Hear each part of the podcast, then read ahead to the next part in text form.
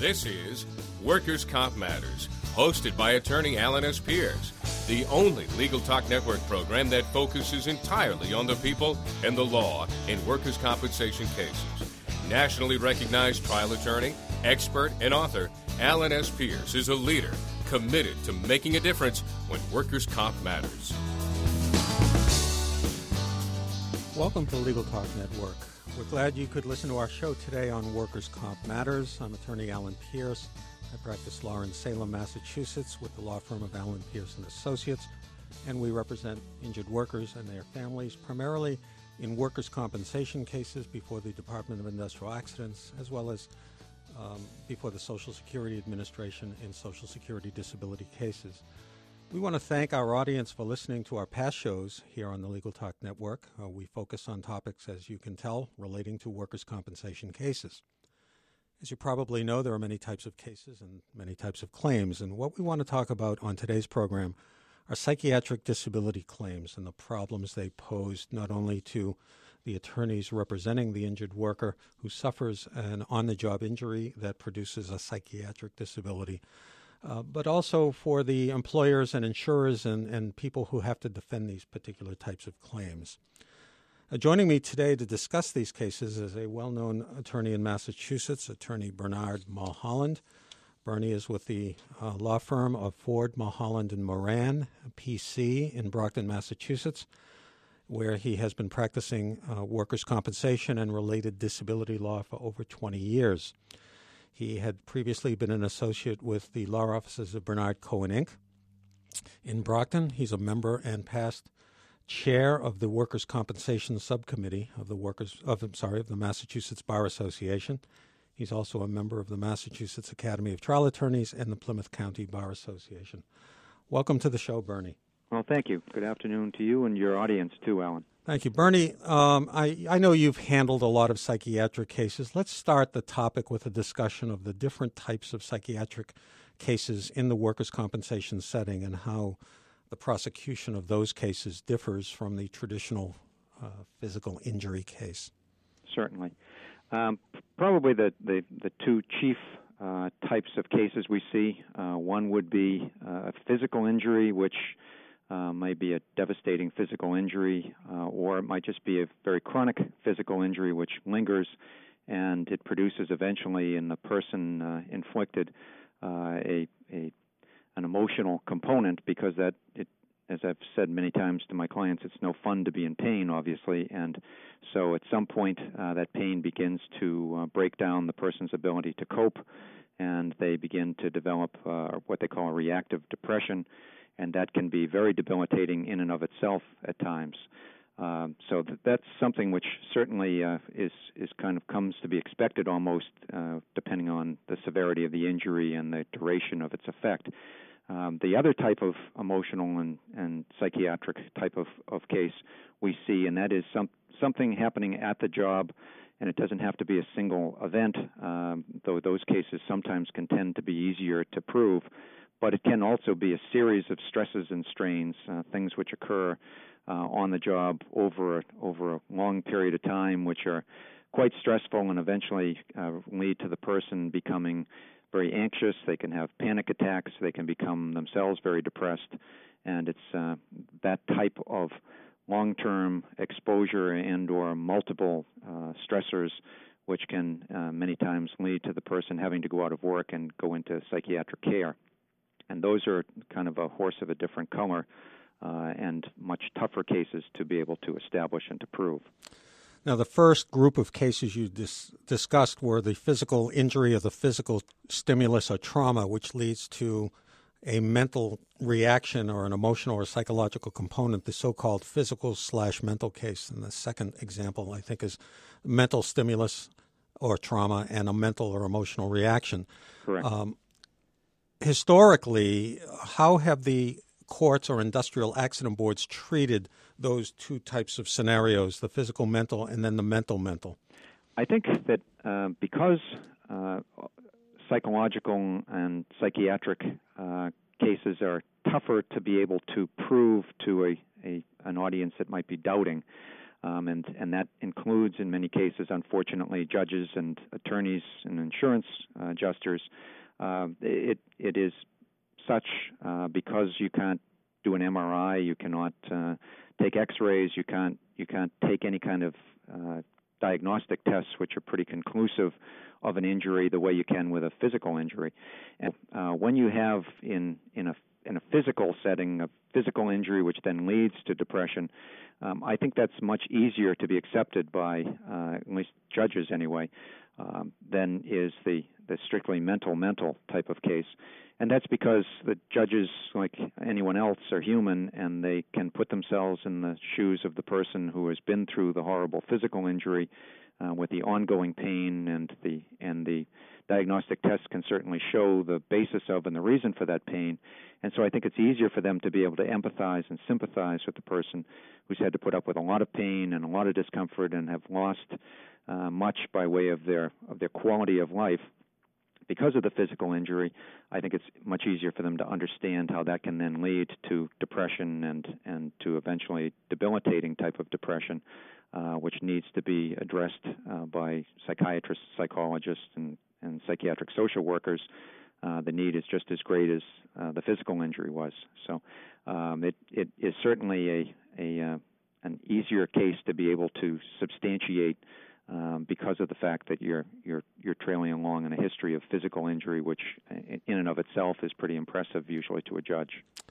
And uh, I want to remind our audience that while Bernie and I practice in Massachusetts, and our experience in these cases is primarily based upon Massachusetts law. We have 50 states in this country. We have other workers' compensation programs on the federal level and covering other occupations. And uh, anything uh, that might be said either on this program uh, or about cases in general uh, must defer to the particular statutory or case law requirements in any jurisdiction.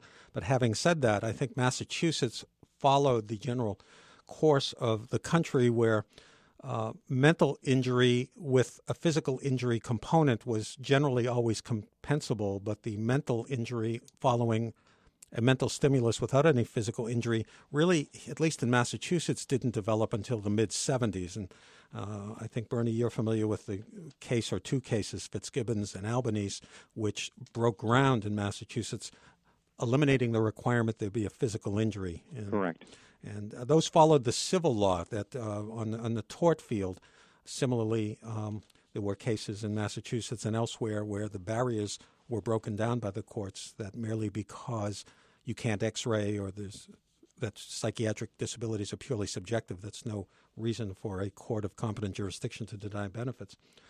Um, how do you handle the psychiatric disability claim client? Let's say this the purely mental mental case, the person who suffered either a single identifiable stressful event, a hold up in the job place, or a series of lesser traumas that cumulatively uh, broke the person down and produced depressive reaction, anxiety disorder, etc.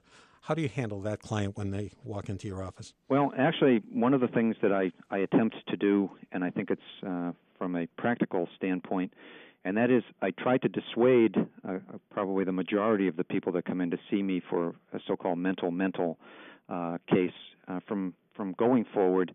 Um, simply because it's a very, very stressful, uh, very emotionally wrenching experience to prosecute one of those cases. So one of the things that I, I usually try to impress upon the, the person is that uh, this is is a, a long journey and it is not going to be an easy one. Uh, that many people come in and will speak to you about the stress involved in his or her job uh, as as being the job from hell and, and working for an employer uh, from hell or a supervisor or manager from hell and that uh, that may very well be the case, and it may be something which uh, is uh, uh, quite untenable uh, for most people to, continue working for that person. But it doesn't necessarily mean that the person is disabled. It could be that if they switched their boss tomorrow or they switched their job tomorrow, uh, that they'd be able to function, they'd be able to work, they'd be actually uh, would thrive in the environment of working for a different employer.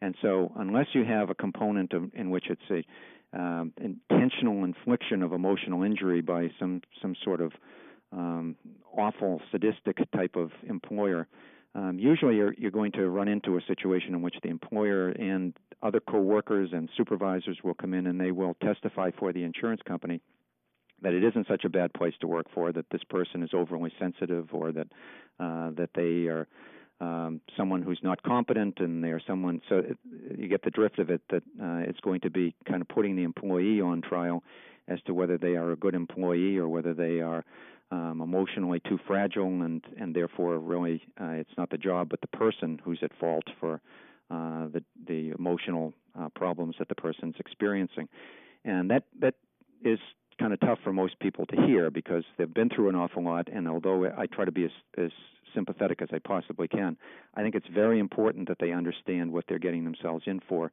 um, if this case goes forward. And it really needs to be well documented. It really needs to be uh, a situation in which your own treating physician or your own treating psychiatrist or psychologist um, is is behind you and is backing you and is willing to say beyond a reasonable degree of medical certainty uh, that the incidents or or incident at work uh, is the the cause of now as as Alan did say uh, different states have a different standard when Alan and I first started practicing uh, in Massachusetts, the law was the same for a physical injury as it was for a mental injury.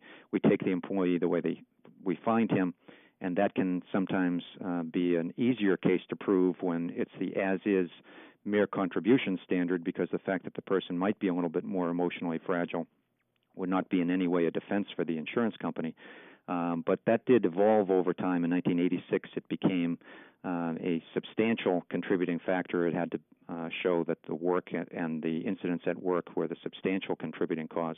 And now we've reached the point in 1991 where it has to be what we call the predominant cause of the disability and need for treatment. And that means that all the other stressors in your life, uh, your, your financial situation, problems with your parents or your children or your spouse or your neighbors, um, problems that you've, you've you have from childhood, that all of those stressors and all of those uh, conditions and, and issues put together uh, are less important than the issues involved at work, and that can be a tough uh, task to prove uh, that, when we take those cases to court. And that brings up an interesting uh, practice consideration. Um, we all know that in order to present these cases, we have to do so through medical records. And for a psychiatric disability case, it is primarily uh, psychiatric records, psychotherapy records, and such. Many of these cases do not occur in a vacuum. There is a, oftentimes a prior history of psychiatric treatment. And even if there isn't, the normal psychotherapist, licensed social worker, psychologist, or psychiatrist, when they're treating a work related psych disability claim, are going to get into family issues, childhood issues, uh, spouse or partner issues, etc. And there is generally among our clients an expectation that the p- patient psychotherapist privilege would grant some degree of privacy to those records. Uh, I know every time I bring one of these cases, I am immediately faced with a request or a motion for a production of documents for all of the records. And clients don't want to release the records that go to their employer or the insurance company or other third parties. There is oftentimes very, very confidential and controversial material in there. How do you deal with that, Bernie? Well, I think it's it's on a case to case basis. Although, uh, again, we do try to do everything in our power to uh, prevent uh, those records if they are embarrassing and they are just the revealing of them is another emotional trauma to the client. Uh, we will do our best to shield uh, those records from uh, being seen. Sometimes we can ask a judge if, if the records are, are pertinent and relevant. We can ask the judge to view them in what we call in camera, where the judge is looking at the records and seeing whether or not they prevent uh, the insurer, the fact that they're not being shared with the insurer prevents the insurer from effectively defending their case fairly. Um, but sometimes there's there's no getting around it. Those records have to come in because um, it is certainly something that the judge needs to know as to whether these did happen in a vacuum and whether there was a substantial history of psychiatric or psych- psychological problems. So we do our best to try to balance uh, the protection of the client's rights with uh, the, the right for a fair trial for all the parties. And though that's uh, the insurance attorney's job to uh, to fight for the, his or her client, um, unfortunately, the judge is faced with a situation in which they're trying to be as fair as, as they possibly can be. And they also want to know something about this person uh, in order to make a fair and accurate determination as to whether they qualify for workers' compensation benefits. So that's part of the reason why I will caution prospective clients in getting begun on such a, uh, a, a, a journey into uh, proving their workers' comp case because I know that that's one of the pitfalls and one of the things which can be very, very traumatic to a, uh, a, a claimant. Why is it important that I was abused as a child? Uh, to why I'm now suffering uh, the torments of a of an employer 35 years later? Uh, what difference does it make? And um, in many cases, it doesn't make any difference. But in order to get a, a fair evaluation and determination by the judge, they want to look at all of these factors and see whether or not it is much more important than the person's letting on. In fact, you remind me of one of the first cases I had. In fact, it was after the law was broadened in the mid 70s, um, in which I represented a psychiatric nurse.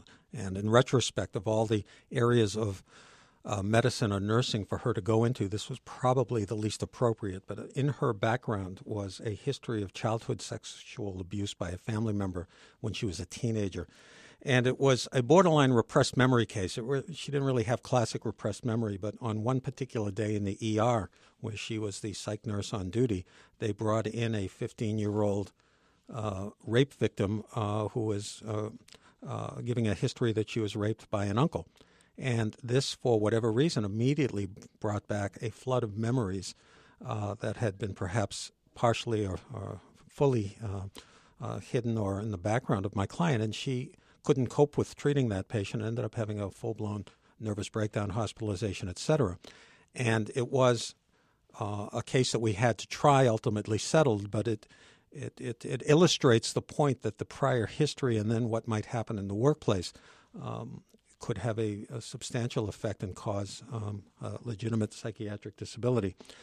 Uh, Bernie, you, you I'm going to ask you to sort of change hats a little bit. Sure. Uh, instead of prosecuting the psychiatric disability case, what do you envision, or what has your experience shown, are the particular um, difficulties or um, points in defending a case that uh, defense counsel or insurance claims people either have as an advantage or a disadvantage when they're faced with a psychiatric disability claim? Well, I think part of the advantages that they have are that um, even some of the most um, employee oriented judges that we've been in front of over the years, uh, those who tend to be very sympathetic and very empathetic with uh, injured workers, um, somehow have, in many cases, a built in bias against um, believing uh, the, the, the versions given by employees on psychiatric and psychological cases. And it may not even be a conscious bias, it may just be an unconscious bias but part of it is that uh, judges are human; they don't want to be taken advantage of by anyone, um, and to uh, be made to be played a fool by anyone. And so I think that they they tend to be uh, to look with a little greater jaundiced eye at some of these these claims. And so, as a result, the uh, in, insurer's attorney will play to that uh, bias and hope to find it in the judge uh, to make them more skeptical of accepting on face value uh, the, the person's version of the history uh, and the version of, of its effect on that person. Um, so I think that that starts off with being a, an advantage. Every everyone has stress in his or her life. Uh, I've yet to meet anyone who had a, a Pollyanna existence before something happened on the job that triggered them to now have a major depression or or to uh, have a nervous breakdown. And so I, I think the fact that some people can be in an extremely stressful job and and forget it the moment they walk out the door and be very blasé about the way they do their job, while other people can be very stressed by even being a, a night watchman on an empty building. Uh, that I think that also is something which uh, plays a part in the defense. That they'll try to convince the judge this person's just overly sensitive and that no one else would have reacted the way this person did. Now, uh, that's that being said, um, unfortunately for the insurers, and fortunately for us, when we do get to litigation, um, unlike uh, insurers, doctors who see people for physical injuries, orthopedists and neurologists who might tend to be very conservative and might uh, say, well, I, I don't see the person's pain, therefore I don't have to believe it. Psychiatrists and psychologists are trained from the moment they begin their practice uh, to take a history and to, unless otherwise shown very conclusively that it's inaccurate or they're being misled, uh, to believe what they're told. So uh, when someone comes in on, a, on an extreme example and says, I'm hearing voices or I'm seeing things, the fact that the psychiatrist or the psychologist can't see those things or hear hear those things is not a basis for them saying that they doubt the person's validity or or credibility, uh, and therefore they tend to therefore take uh, at heart uh, what the person is saying. So if a person comes in and says to them, "Everything was great in my life, and even though I've had some bad experiences and got, I got through the death of my parents or whatever, but once I started working at this company, once these things started happening to me, uh, things started going downhill, and that this is by far the worst thing that's ever happened to me, and this is why I'm I'm now feeling the way I'm feeling and unable to cope and unable to function. That the psychiatrist tends to take that person at his word, and they will tend to put uh, great emphasis on the person's uh, explanation of why they are having these stresses and why they're having these anxieties. And so, I think that from the defense standpoint, that's kind of the the uh, the two-edged sword here is that uh, while the judges may tend to be a little bit more jaundiced in the way they look at these cases, uh, the doctors who are going to be used as experts in the case tend to be uh, believe the subjective basis of the psychiatric and psychological complaint, and therefore uh, they tend to uh, give more credence to what they're being told by the injured worker than would be maybe a um, a doctor who's seeing someone for a physical injury. Yeah, I agree with you. I've seen um, a similar phenomenon. We're going to take a quick break. Okay. We're going to come back with Bernie Mulholland to talk about, uh, among other things, the case of the day as we put Bernie to the test. We'll be right back.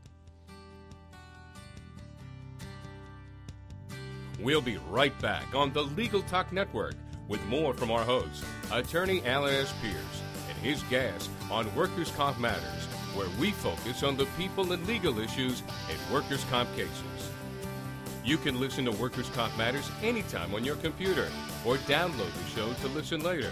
We invite you to join as a member to Legal Talk Network so you can get updates on our upcoming internet radio shows.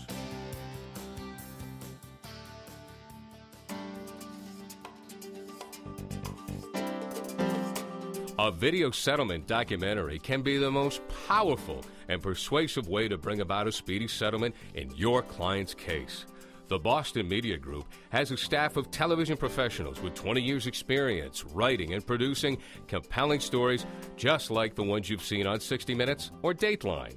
We put a human face on the lawsuit with compelling interviews, dramatizations, and visual presentations of the fact. Think of it as a video opening argument that will compel the attorneys on the other side to settle. Call us for a consult at 800 317 5221 that's 800 317 5221. Or check out our website at bostonmediagroup.com.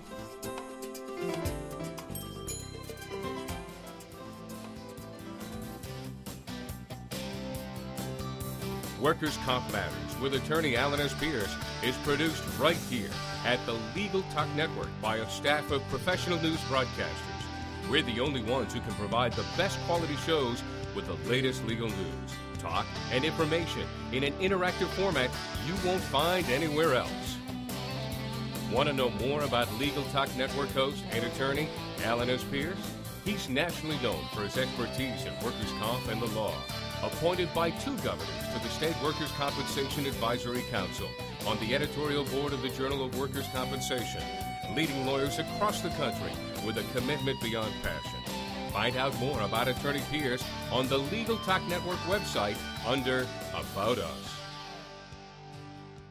Welcome back to Workers' Comp Matters, where we're discussing psychiatric disability claims in the workers' compensation setting. And our guest this afternoon is attorney Bernie Mulholland of Brockton, Massachusetts.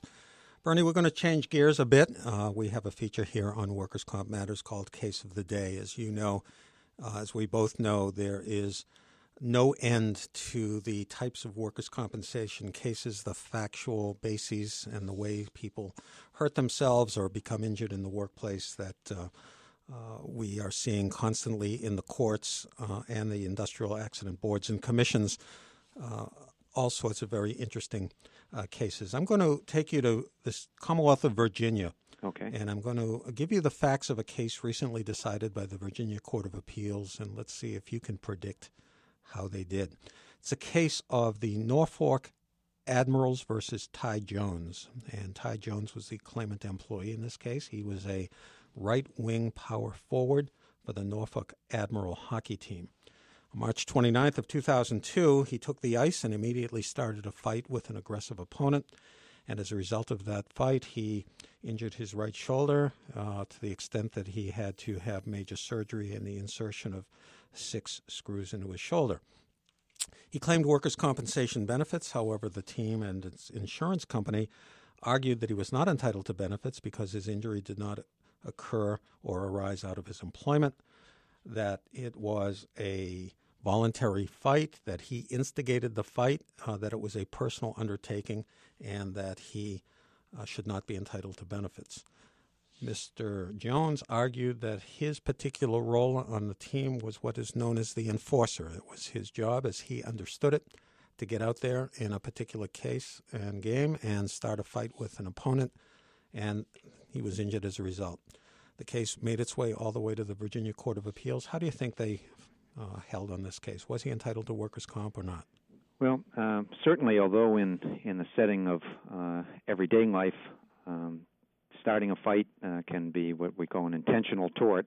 Uh, and however, in certainly in Massachusetts, um, the fact that someone is the instigator of a fight, if the fight is related to an incident of work, um, in other words, uh, two people fighting over who should be whose turn it is to use the machine in the factory, then even though the person who may have thrown the first punch uh, ends up losing the fight and becoming injured, um, in Massachusetts at least, that would be uh, a compensable case. Now, as far as his argument is concerned, and uh, certainly, although I'm not a huge hockey fan, I'm quite uh, uh, aware of uh, the role of the enforcers in in hockey. Um, is certainly comes to the benefit of the of the employer because it draws people into the stands and um, it can stop other teams from uh, maybe being so physical with uh, your own teammates who might be uh, smaller people that are uh, more skilled position type hockey players than the person who's out throwing his weight around. So um, certainly, I think that his argument has a lot of merit in that uh, it would be um, something which would benefit his employer. It's something which is certainly part of the work environment and something which has been part of hockey now, drawing fans into the stands and uh, drawing hockey uh, uh, uh, aficionados for years. So. Um, I would think that the court at that point, unless they've finally reached the point where they're now going to bring uh, legal uh, scrutiny into all aspects of sports. Um, I think that certainly the way hockey's been traditionally, uh, and my feeling that is that the, and maybe it's because I'm biased for the employee, that the employee should have prevailed in that case. Well, you hit the nail right on the head. In fact, the appeals uh, court in Virginia upheld the Workers' Comp Commission finding that in this particular case, and in general, fighting is an integral part of the game of hockey. The claimant's job on the team was to be an enforcer, and there was testimony from the director of the Professional Hockey Players Association that fighting is part of hockey and is not prohibited by the league. So you are quite correct. Compensation benefits were awarded to Ty Jones. Uh, Bernie, just to wrap up, we've been talking about psychiatric disability cases, and when we were talking about defending these cases, you were uh, properly uh, talking about the balance between injured workers with psychiatric disability claims perhaps being portrayed by defense counsel as being overly sensor, uh, sensitive, yet the uh, physicians who may examine them are trained to be sympathetic to subjective complaints and subjective uh, disabilities. How does that affect the role of the client as a witness uh, and a historian? Because as you, you and I both know, these cases sometimes stand or fall on the credibility of the history and the ability of the person as a witness on the stand to communicate the circumstances of the injury and the disability.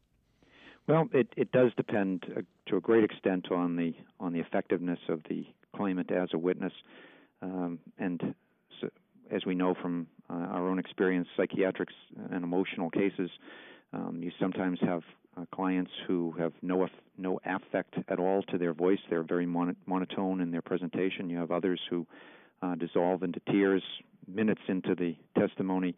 Um, it it really boils down to uh, what appears to the judge anyway to be um, reasonable and realistic uh, portrayal of what ended up happening at this job and how that job affected the person. And there are some incidents at work which are so universally abhorrent uh, that anyone would probably, uh, listening to the story, would would think, "Gee, that could have been me. That uh, might have been me," and I can't see how I could have reacted much different than this person has. It's amazing that they lasted as long as they did in the job, or that they were able to uh, to continue functioning as long as they did. And there are other occasions in which uh, the person comes across to the judge as being someone who um, is a malcontent or someone who has such a long history of psychological and emotional problems uh, that uh, they end up sympathizing with the employer when they hear how much the employer did to try to accommodate the person or to try to help the person. Um, and some people are their own worst enemies. So it. It it it, it very it very much varies from claimant to claimant as to how well they're going to come across, but as I'm fond of telling my clients in both physical cases and in emotional cases, um, sometimes you can be the greatest witness in the world, and I can ask all the right questions, and you may still have a, a non-receptive audience. It's up to the fact finder to decide what they find to be important and what they find to be credible. So. Well. We do the best we can, and we portray it as as, as sympathetically as we can. Um, but in many cases, there's no, there's no protecting your client uh, ultimately from a very effective cross-examination or from being ganged up on by other employers uh, employees in the uh, in the workplace. So um, that's why, as I said, we we don't we we don't go forward with these cases unless we really think the claimant is prepared to go all the way and to uh, put up with what they're going to put up with. Well, Bernie, I want to thank you very much for being a guest today on Workers' Comp Matters and helping us be, scratch the surface on this very difficult topic of prosecuting the psychiatric disability claim. Uh, we hope You'll join us for another Workers' Comp Matters show. Thanks for listening today. I'm attorney Alan Pierce. Hope you go out and make it a day that matters. Thanks for listening to Workers' Comp Matters today on the Legal Talk Network, hosted by attorney Alan S. Pierce, where we try to make a difference in workers' comp legal cases for people injured at work. Be sure to listen to other Workers' Comp Matters shows on the Legal Talk Network, your only choice for legal talk.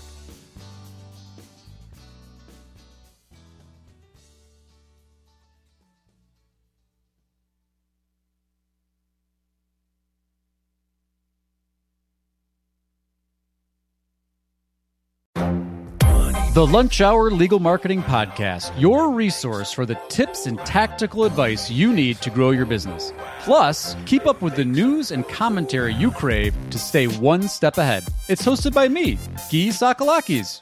And me, Conrad Saam. Every other week, we break down the issues holding back your marketing strategy and talk about the changes you need to be prepared for. Check out the Lunch Hour Legal Marketing Podcast wherever you get your podcasts or on YouTube.